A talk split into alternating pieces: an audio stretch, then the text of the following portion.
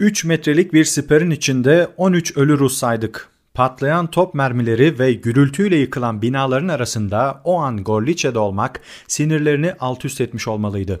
Kasaba tam 4 saat boyunca bir demir ve çelik sağanağına tutulmuştu diye yazıyor Alman General François, Gorlice Tarnow taarruzunun ilk günkü yıkımını anlatırken.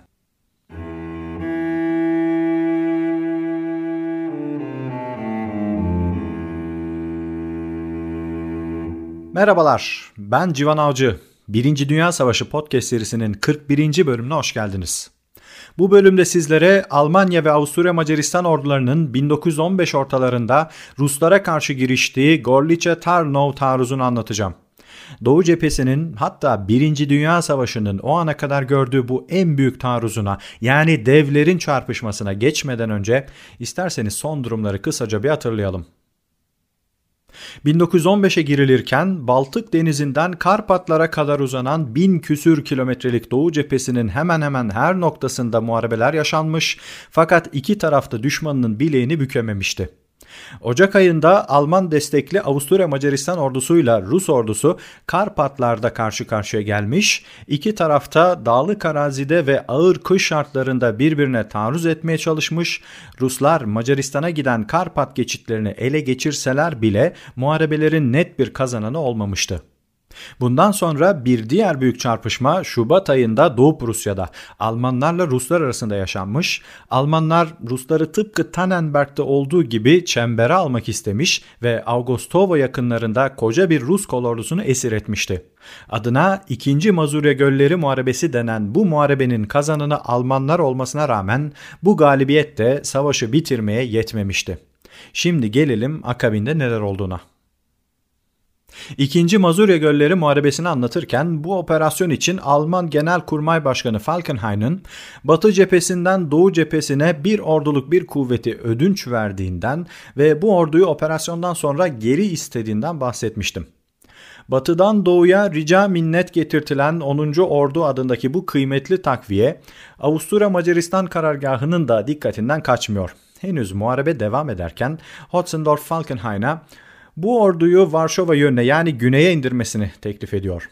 Yani Mazurya'daki harekat bir zaferle sonuçlandıktan sonra Almanlar güneye doğru bir itki oluşturacak ve Ruslar Hotzendorf'un savaşın başından beri hayalini kurduğu şekilde Rus Polonya'sında kıskaca alınacaktır. Burada ilginç olan kendi ordusunun başarısızlık karnesi ortadayken Hotzendorf'un Almanların Mazurya'da elde edeceği başarıdan bu denli emin olması ve o orduyla ilgili bir öneri sunma cesaretini göstermesi oluyor. Nitekim Falkenhayn 10. ordunun işi bitince Batı cephesine geri gönderileceğini hatırlatarak bu teklifi kibarca reddediyor. Fakat bu ordu da hiçbir zaman Batı'ya dönme fırsatını bulamıyor. Çünkü asker yığmakta zorluk çekmeyen Ruslar Mazurya'da yenilmiş olmalarına rağmen baskılarını devam ettiriyorlar. Rusların başkomutanı Grand Duke Nikolay 17 Şubat 1915'te daha önce de olduğu gibi yine Schädeltse'de bütün komutanlarını topluyor ve toplantıdan Doğu Prusya'ya saldırı kararı çıkıyor. Hedef içinse bütün bir Alman eyaletini alamasak bile son muharebede kaybettiğimiz toprakları geri almalıyız deniyor. Rus komutanların kronik olarak cephane eksikliğinden yakınmalarına rağmen Kuzeybatı Cephesi Komutanı Ruski 2 Mart'ta Doğu Prusya'ya doğru taarruza geçiyor. Fakat bu saldırı beklendiği gibi gitmiyor. 4 hafta boyunca Rusların daha önceden toplu halde esir düşmüş olduğu Augustovo ormanı birkaç kez el değiştirirken hedeflenen topraklar geri kazanılamıyor. Bunun üzerine Grand Duke Almanlara daha fazla çatma fikrinden vazgeçerek yönünü Avusturya Macaristan'a çeviriyor. Yani ne kadar Fransızlar sürekli biz Almanlara karşı üstümüze düşeni yapıyoruz fakat siz yapmıyorsunuz şeklinde baskı kurmuş olsalar da istatistikler de gösteriyor ki Ruslar özetle Almanları yenemiyor. Rus ordusundaki bu eksen değişikliğini eleştirenler de oluyor. Tıpkı Almanların Doğu cephesindeki galibiyetler ne işe yarıyor ki tartışması gibi Avusturya Macaristan'ın saf dışı kalmasının bile pek bir şeyi değiştirmeyeceği iddia ediliyor. Savaşın 9. ayı geride kalırken edinilen genel izlenim zaten güçlü olan Almanların şimdiye kadar bu zayıf müttefiğinden pek bir fayda görmediği oluyor. Bugüne kadar gerek Galicia Muharebesi'nde gerek Woods Muharebesi'nde tartışmalı kararlar vermesine rağmen işine pek fazla karışılmayan, siyasi olarak arkasının sağlam olduğunu bildiğimiz Ruski, 26 Mart'ta rahatsızlığını gerekçe göstererek Kuzeybatı Cephesi Komutanlığından ayrılıyor. Ruski'nin bu kararında bu eksen değişikliğinin de etkili olduğu söylenir. Yoksa rahatsızlık büyük bir ihtimalle bahanedir. Şimdiye kadar arkadaşlar Birinci Dünya Savaşı'nda Türklerden de dahil rahatsızlığını gerekçe göstererek görevinden ayrılan birçok komutan oldu. Fakat zafere inanan ve görevine devam etmek isteyen bir komutanın attan düşerek kaburgasını kırmasına ve doktorun ona paşam hareket ederseniz ölürsünüz demesine rağmen görevine yatağından da olsa devam ettiğini hepimiz biliyoruz. Yani her şey motivasyonda bitiyor. Evet, Doğu Prusya'dan bir sonuç elde edemeyen Rus ordusu Nisan ayında gözünü tekrardan Karpatlara ve dolayısıyla Macaristan'a dikiyor. Fakat bu bölgedeki askerler daha kışın yaptıkları muharebelerden fazlasıyla yıpranmış olduklarından yine ciddi bir başarı elde edilemiyor. Rusları Karpatlar'da daha fazla durduramayacağını sezen Hotzendorf, Falkenhayn'dan takviye taleplerini yineliyor. Fakat askerlerini Karpatlar gibi zor bir coğrafyada heba etmek istemeyen Falkenhayn bu talebe de olumsuz yanıt veriyor. Açıkçası bugüne kadar Hotzendorf'un sadece talep eden taraf olması Almanları iyiden iyiye bıktırmaya başlıyor. Falkenhayn artık bu konuya kesin bir çözüm getirilmesi gerektiğini düşünüyor. Almanlar Batı cephesine daha rahat odaklanabilmek için Doğu cephesinde o güne kadar görülmemiş ölçekte büyük bir taarruz gerçekleştirecek ve Rusları ülkelerine geri gönderecektir. Üstelik bu sefer taarruzu bizzat Falkenhayn yönetecektir. Peki Doğu cephesini rahatlatacak olan bu taarruz nereden ve hangi kuvvetlerle yapılacaktır? Falkenhayn'a göre Doğu Prusya artık söz konusu değildir. Burası yeterince zorlanmış ve kayda değer bir sonuç alınamamıştır.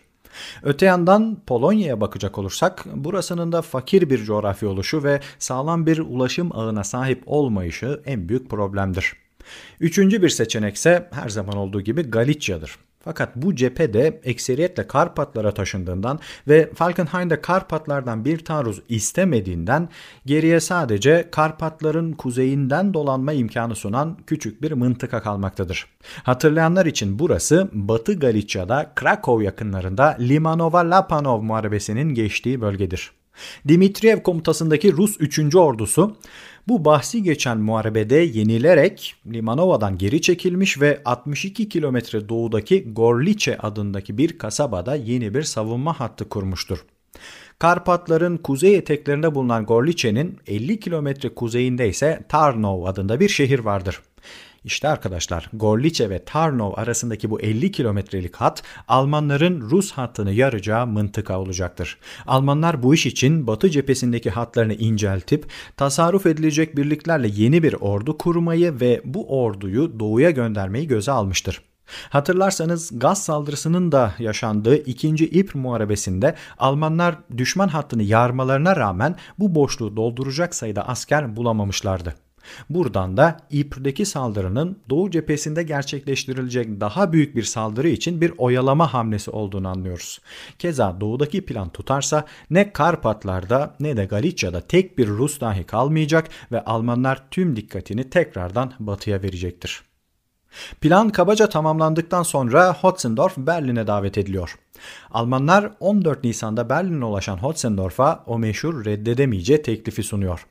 Bu teklifte Hotzendorf'a ülkesini bu büyük sıkıntıdan kurtaracak bir plan yapıldığı fakat bunun gerçekleşmesi için bölgedeki tüm Avusturya Macaristan birliklerinin Almanların komutasına girmesi gerektiği söyleniyor. Bir ülkenin genelkurmay başkanı için kabul etmesi hiç de kolay olmayan bu teklifi Hotzendorf mecburen kabul ediyor. Fakat bir şartla. Hotzendorf özetle, askerlerimiz Alman komutanların emrine girsin fakat lojistik konusunda bölgeyi en iyi tanıyan kişi ben olduğum için operasyonun genel yönetimini bana verin diyor. Almanlar bunu kabul ediyor. Fakat Hotzendorf tarafından yayınlanacak emirlerin önce Alman genel kurmayının onayından geçmesi gerektiğini de ekliyor. Bu karışık formülün ne ifade ettiğini bir cümleyle özetleyecek olursam, Almanlar bir Avusturya Macaristan toprağı olan Batı Galicia'da o ülkenin itibarını zedelemeden fakat kontrolü de onlara bırakmadan tamamen kendi inisiyatifleriyle bir taarruz yürüteceklerdir. Açıkçası kurguladığı bu formülle Falkenhayn Sadece Hotzendorf'un yetkilerini kısıtlamakla kalmamış, aynı zamanda ordu içindeki ezeli rakipleri olan Hindenburg ve Ludendorff'u operasyonun dışında tutmuştur. Yoksa düşünebiliyor musunuz? Doğu cephesinde bu ölçekte bir operasyon olacak ve Tannenberg'in mimarları Hindenburg ve Ludendorff bu işin dışında kalacak.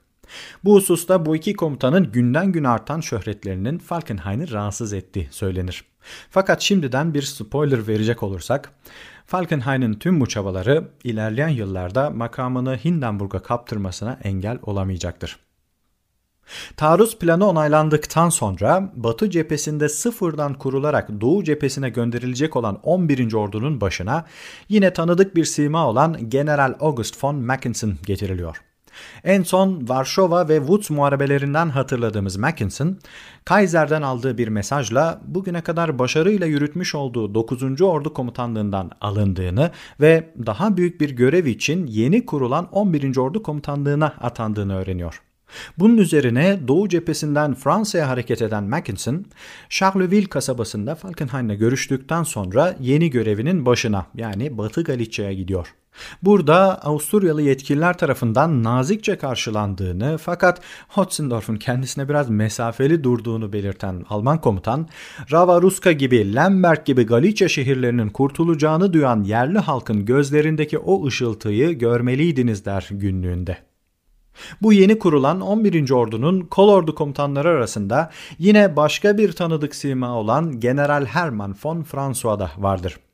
Hani şu zeki ve başarılı olmasına karşın emir dinlemez karakteri yüzünden yenice kavuştuğu 8. Ordu Komutanlığından birkaç ay içinde kovulan Prusya'nın hırçın evladı diye tabir ettiğim General François'dan bahsediyorum. Açıkçası François'ın bu muharebeye katılmış olması bizler için büyük bir şans arkadaşlar. Çünkü adam yazmayı seven birisi olduğu için sıklıkla hatıratına başvuracağız. Nisan ayının ikinci yarısında Almanlar 11. orduyu tam 500 tren seferiyle Doğu cephesine taşıyor ve taarruz için 2 Mayıs gününe karar kılınıyor.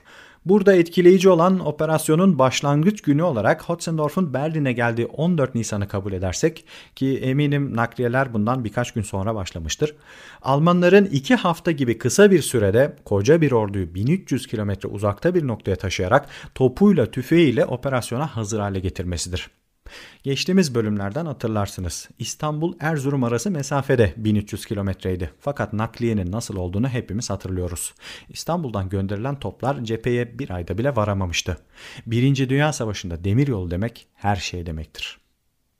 Evet, Almanlar Batı Galicia'ya vardıklarında her zaman olduğu gibi geldikleri yeri beğenmiyorlar. Galicia Karpatlarının o güzel coğrafyasının sunduğu kartpostallık manzaralara karşın halkın fakir, ikmal kollarının bozuk, siperlerin ise yeterince tahkim edilmemiş olduğu görülüyor. Hatta bu konuda subaylar arasında geçen bir muhabbette yaptıkları bu cılız hazırlığa bakılırsa herhalde Avusturyalılar Galicia'yı o kadar da istemiyor deniyor. Cepheye gelen Almanlar Ruslar duruma uyanmasınlar diye Alman olduklarını gizlemek durumunda kalıyor. Hatta okuduğum bir kaynağa göre bazı birliklere Avusturya Macaristan üniforması giydirilirken genel olarak alınan en basit tedbir Almanların şu meşhur Pickelhaube denilen sivri uçlu başlıklarını çıkarmaları oluyor. Ruslar aslında Almanların bu hazırlıklarını sezdiklerini fakat saldırının tam olarak nereden ve nasıl olacağını kestiremediklerini söylerler. O bölgenin savunmasından sorumlu 3. Ordu Komutanı Dimitriyev karargahtan takviye istiyor. Rusların Sarıkamış'taki Kafkas ordusunun Avrupa'ya gönderilen şu iki kol ordusundan bahsetmiştik. O kol ordulardan bir tanesi aslında tam da bu bölgeye gönderilecekken daha çok ihtiyaç olduğu düşünülen Karpatlara gönderiliyor. Böylelikle Dimitriyev'in tek orduluk kuvveti karşısında biri Alman, ikisi Avusturyalı olmak üzere 3 orduyla karşı karşıya kalıyor. Üstelik Rusların ikinci ve üçüncü savunma hatları tam olarak hazır değilken. Tümen komutanları bu tehlikeye işaret ederek Dimitriyev'e bu geri hatların da güçlendirilmesi gerektiğini söylüyor. Fakat Dimitriyev bunu kabul etmiyor ki kabul etmeme gerekçesi de çok ilginçtir. Komutan eğer ikinci ve üçüncü savunma hatlarını dahi güçlendirmeye yetecek kadar mevcudumuzun olduğu anlaşılırsa genel karargah bu askerleri bizden alır ve başka yere gönderir diyor. Bu konuda arkadaşlar açıkçası hayretlere düşmemek elde değil. Benim şu ana kadar vardığım kanaat sanki Ruslar bu savaşa hedefleri birbirinden farklı iki ayrı ülke olarak katılmışlardır. Zaten ordu içindeki bu çatlak birkaç yıl sonra daha da derinleşecek ve ülkede yaşanacak ihtilalden sonra komutanların bazıları Kızıl Ordu'ya bazıları ise Beyaz Ordu'ya katılacaktır. Evet şimdilik 1915 Mayıs'ına geri dönecek olursak Ruslar Almanlara asker sayısı olarak 2'ye 1, top sayısı olarak da 5'e 1 yakalanmış vaziyettedir. Ayrıca Almanların tatsız da bir sürprizi vardır. Bu taarruzdan bir hafta önce Batı cephesinde İpr'de denenmiş ve işe yaradığı görülmüş olan zehirli gazlar Gorliçe'ye de getirilmiştir. Fakat neyse ki taarruz günü rüzgar ters yöne esmiş ve Almanlar bu silahından bu seferlik istifade edememiştir. Bu konuda François günlüğüne şunu yazmıştır. En modern caydırıcı gücümüz olan gaz silindirlerinden ilk taarruzda kullanmam üzere bana da verildi. Yiğitliğe sığmayan bu adam öldürme biçimine hevesim yoktu ve rüzgarın yönü kullanılmalarına engel olunca da bu en çok beni memnun etti.'' 1 Mayıs akşamına gelindiğinde General François etik bulmadığı gaz silindirlerini kullanmasa da topçularıyla ağır bir bombardımana başlıyor. Bir saat süren bu bombardımanın amacı henüz taarruzu başlatmak değil, Ruslara taarruz edilecek izlenimi vermek oluyor. Bu konuda Almanlar kurnazca bir plan yapıyor. Bombardımandan sonra gece boyu havaya aydınlatma fişekleri atılıyor. Bunun üzerine Ruslar bombardımanın bittiğini ve Almanların bir gece arası taarruzu yapacağını düşünerek ön siperleri hınca hınç dolduruyor. Fakat Almanlar bir türlü saldırıya geçmiyor. Bu gergin bekleyiş sürerken asıl bombardıman sabah karşı 6'da başlıyor ve siperlere yığılmış olan Ruslar adeta yok oluyor. Bu arkadaşlar Doğu cephesinde o zamana kadar görülmemiş seviyelerde bir taktiktir ve Almanlar bunu yapmayı Batı cephesinde İngilizlerden ve Fransızlardan öğrenmiştir. Keza 2 Mayıs sabahı 6'dan 10'a kadar süren 4 saatlik cehennemi bombardımanda yüksek açıyla atış yapan şarapnel yüklü obüs ve ağır havan topları Rus siperlerindeki askerleri hedef alırken yatay atışlar yapan toplar daha çok koruganları ve binaları hedef alıyor. Doğu cephesinin o zamana kadar gördüğü bu en ağır bombardımanını küçük bir tepeden izleyen General François şöyle anlatıyor.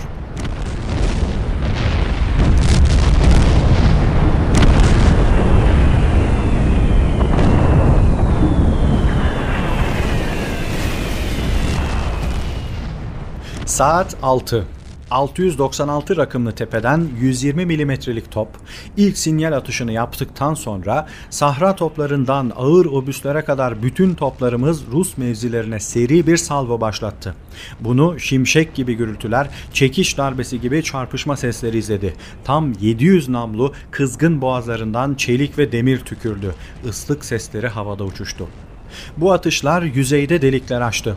Büyük toprak öbeklerini, tahta parçalarını ve yıkılmış tahkimatı savurarak havaya fırlattı. Rus hatlarının iki tarafındaki çiftliklerden ve köylerden alevler ve dumanlar yükseldi. Rusların orada burada siperlerinden kaçıştığı fakat ölümcül şarapnellerimizin onları takip ettiği görüldü.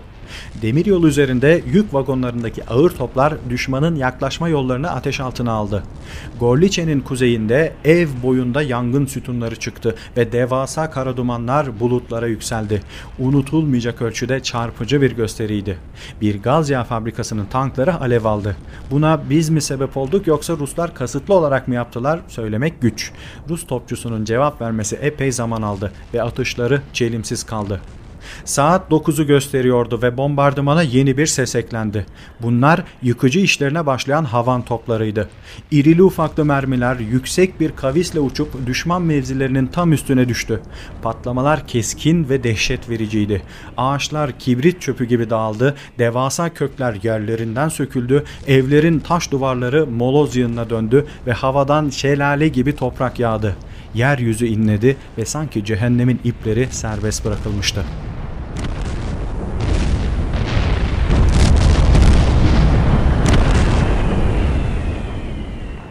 General François'nın bu tasvirinde bir abartı olmadığını sanırım şunları duyduktan sonra daha net anlayacağız.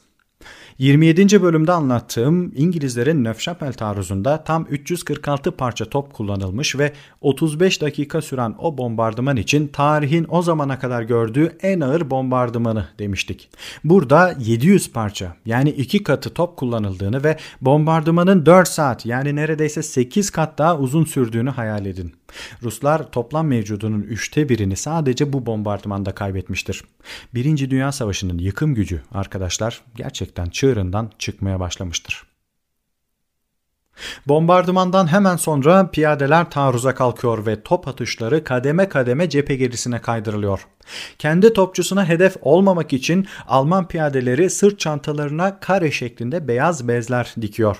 Ayrıca hücum eden birlikler topçulara daha görünür olmak için arka tarafı kırmızı beyaz, Ruslara bakan tarafı gri pankartlar taşıyor. Bunlar da yine hep Batı cephesinden edinilen tecrübeler sayesinde oluyor. Cephenin merkezinde asıl vurucu güç olarak Alman 11. ordusu ilerlerken Avusturya Macaristan 3. ve 4. orduları ise kanatlardan ilerliyor. Taarruzun ilk günü beklenenin çok üstünde bir başarı yakalanıyor. İki Rus tümeni arasında derin bir yarık açılırken buradan ilerleyen Almanlar günün sonunda yıkık haldeki Gorlice kasabasını ele geçiriyor. Bunlar olurken nasıl bir performans sergileyecekleri merakla beklenen Avusturyalılar da fena bir iş çıkarmıyor. Hücum eden Avusturyalıların ekseriyetle Batı Gariçyalı olmasının ve askerlerin memleketlerini kurtarma hevesiyle taarruz etmesinin de bunda büyük bir payı oluyor. Bu ilk taarruzun başarısını şöyle anlatmalıyım. Birinci Dünya Savaşı'nda toplu halde esir almalar genellikle kıskaca veya çembere alma manevralarıyla mümkün olur. Burada yapılan bir cephe taarruzu olmasına rağmen daha ilk günden 12 bin Rus esir ediliyor. Ayrıca o ilk bombardımana maruz kalan iki Rus tümeninin tüm komutanlarıyla beraber haritadan silindiği söylenir. Bu ani kaybın sebebi aslında o zamana kadar tahkimat konusunda ustalığı herkes tarafından kabul edilmiş olan Rusların ilk defa uygulanan Batı cephesi ölçeğinde bir bombardımana dayanamamış olmalarıdır. Rusların işi ilk günden daha çok zorlaşırken verilen ağır kayıpların o gün itibariyle takviyesi mümkün olmuyor. Muharebeden önce tartışmalı bir kararla Karpatlara gönderilen 3. Kafkas kolordusunun bölgeye ulaşması zaman alacağından Rusların Alman taarruzunun kendiliğinden durması için dua etmekten başka yapabilecekleri hiçbir şey yoktur. Fakat tam da böyle bir senaryo için hazırlanmış olan Almanlar duraksamayarak ertesi gün Rusların ikinci ve üçüncü savunma hatlarını oluşturan Visloka nehrine doğru ilerlemeye başlıyor. Hani şu Dimitriyev'in askerlerimizi alırlar korkusuyla güçlendirmek için çaba sarf etmediği geri hatlardan bahsediyorum. 3 Mayıs'ta gerçekleştirilen bu ilerleyiş bastıran yağmur ve arazinin engebeli olmaya başlamasıyla biraz aksıyor. Yine de parça parça edinilen başarılar Rusların moralini bozarak geri çekilmelerine yol açıyor. Kazanılan bu küçük zaman diliminde 3. Kafkas kolordusu cepheye bölük pörçük bir vaziyette yetişmeye çalışsa da Almanların ivmesi kırılmıyor. 4 Mayıs'a gelindiğinde yağmurun da dinmesiyle taarruz tekrardan hız kazanınca Rusların kaybı korkunç boyutlara ulaşıyor. Durumu kurtarması beklenen Kafkas kolordusu hiçbir direniş gösteremezken 30-40 bin olan mevcudu 5 bine düşüyor. Berlin'in merakla beklediği asıl zafer haberi 5 Mayıs'ta geliyor. Kanatlardan ilerlemesi beklenen Avusturyalılar bocalamaya başlasa da Almanlar kendi işlerini yine kendileri görüyor ve aslında Avusturyalıların hedefi olan bazı tepeleri de zapt ederek Visloka Nehri üstündeki Novi Smigrod kasabasını olduğu gibi ele geçiriyor. Köprünün de yıkılmamış olmasıyla nehrin doğusuna geçen Almanlar 12 kilometre daha ilerleyerek Rusların 3. ve son savunma hattını da yarmış oluyor. Bundan sonra artık Karpat geçitlerine giden yolları kuzeyden domine etmeye başlayan Almanlar geçitler arasında en kritiği olan Dukla geçidinin kontrolünü ele geçiriyor. Olanlar karşısında çaresiz kalan Ruslar sağ kalan askerleriyle San Nehri'nin gerisine çekilme kararı alıyor. Muharebenin ilk 10 gününde Rusların 3. ordusunu resmen yok eden Almanlar ve Avusturyalılar neredeyse 100 kilometre ilerleyerek tam 143.500 esir alıyor. Muharebe henüz bitmediği için ölü ve yaralı sayısı konusuna net bir sayı veremiyorum. Fakat General François muharebenin ilk 3 gününde kol ordusunun mevcudunun %13.5 azaldığını, diğer Alman birliklerinin kaybının da benzer olduğunu ve Avusturya Macaristan ordusunun kaybının belki biraz daha fazla olduğunu söyler. Buradan da taarruz eden tarafın en az 40 bin kayıp verdiğini tahmin edebiliriz. Buna karşın Rusların kaybı konusunda daha ilk günkü muharebede 3 Rus askerinden birisinin hayatını kaybettiğini ve 10 günde 143.500 Rus askerinin esir düştüğünü düşünürsek kayıp sayısının en az 250 bin olduğunu söyleyebiliriz. Şimdiden şu bilgileri verecek olursam arkadaşlar yaklaşık iki buçuk ay sürecek olan Gorlice-Tarnow taarruzu kısa sürede tüm Doğu cephesine sirayet edeceği için iki taraftan toplamda 4,5 milyon askerin savaştığı ve 1,5 milyonluk bir kaybın yaşandığı bir muharebedir. Eğer okuduğum kaynaklar beni yanıltmıyorsa Gorlice Tarnow taarruzu bu sayılarıyla 1. Dünya Savaşı'nın tüm meşhur muharebelerini geride bırakarak savaşın en fazla kayıp verilen muharebesi olma özelliğini taşır. Gelecek bölümde bu muharebeyi anlatmaya devam edeceğim. Bakalım Rus ordusu toparlanıp Almanları durdurabilecek mi yoksa daha büyük bir felaket mi yaşanacak? Hoşçakalın.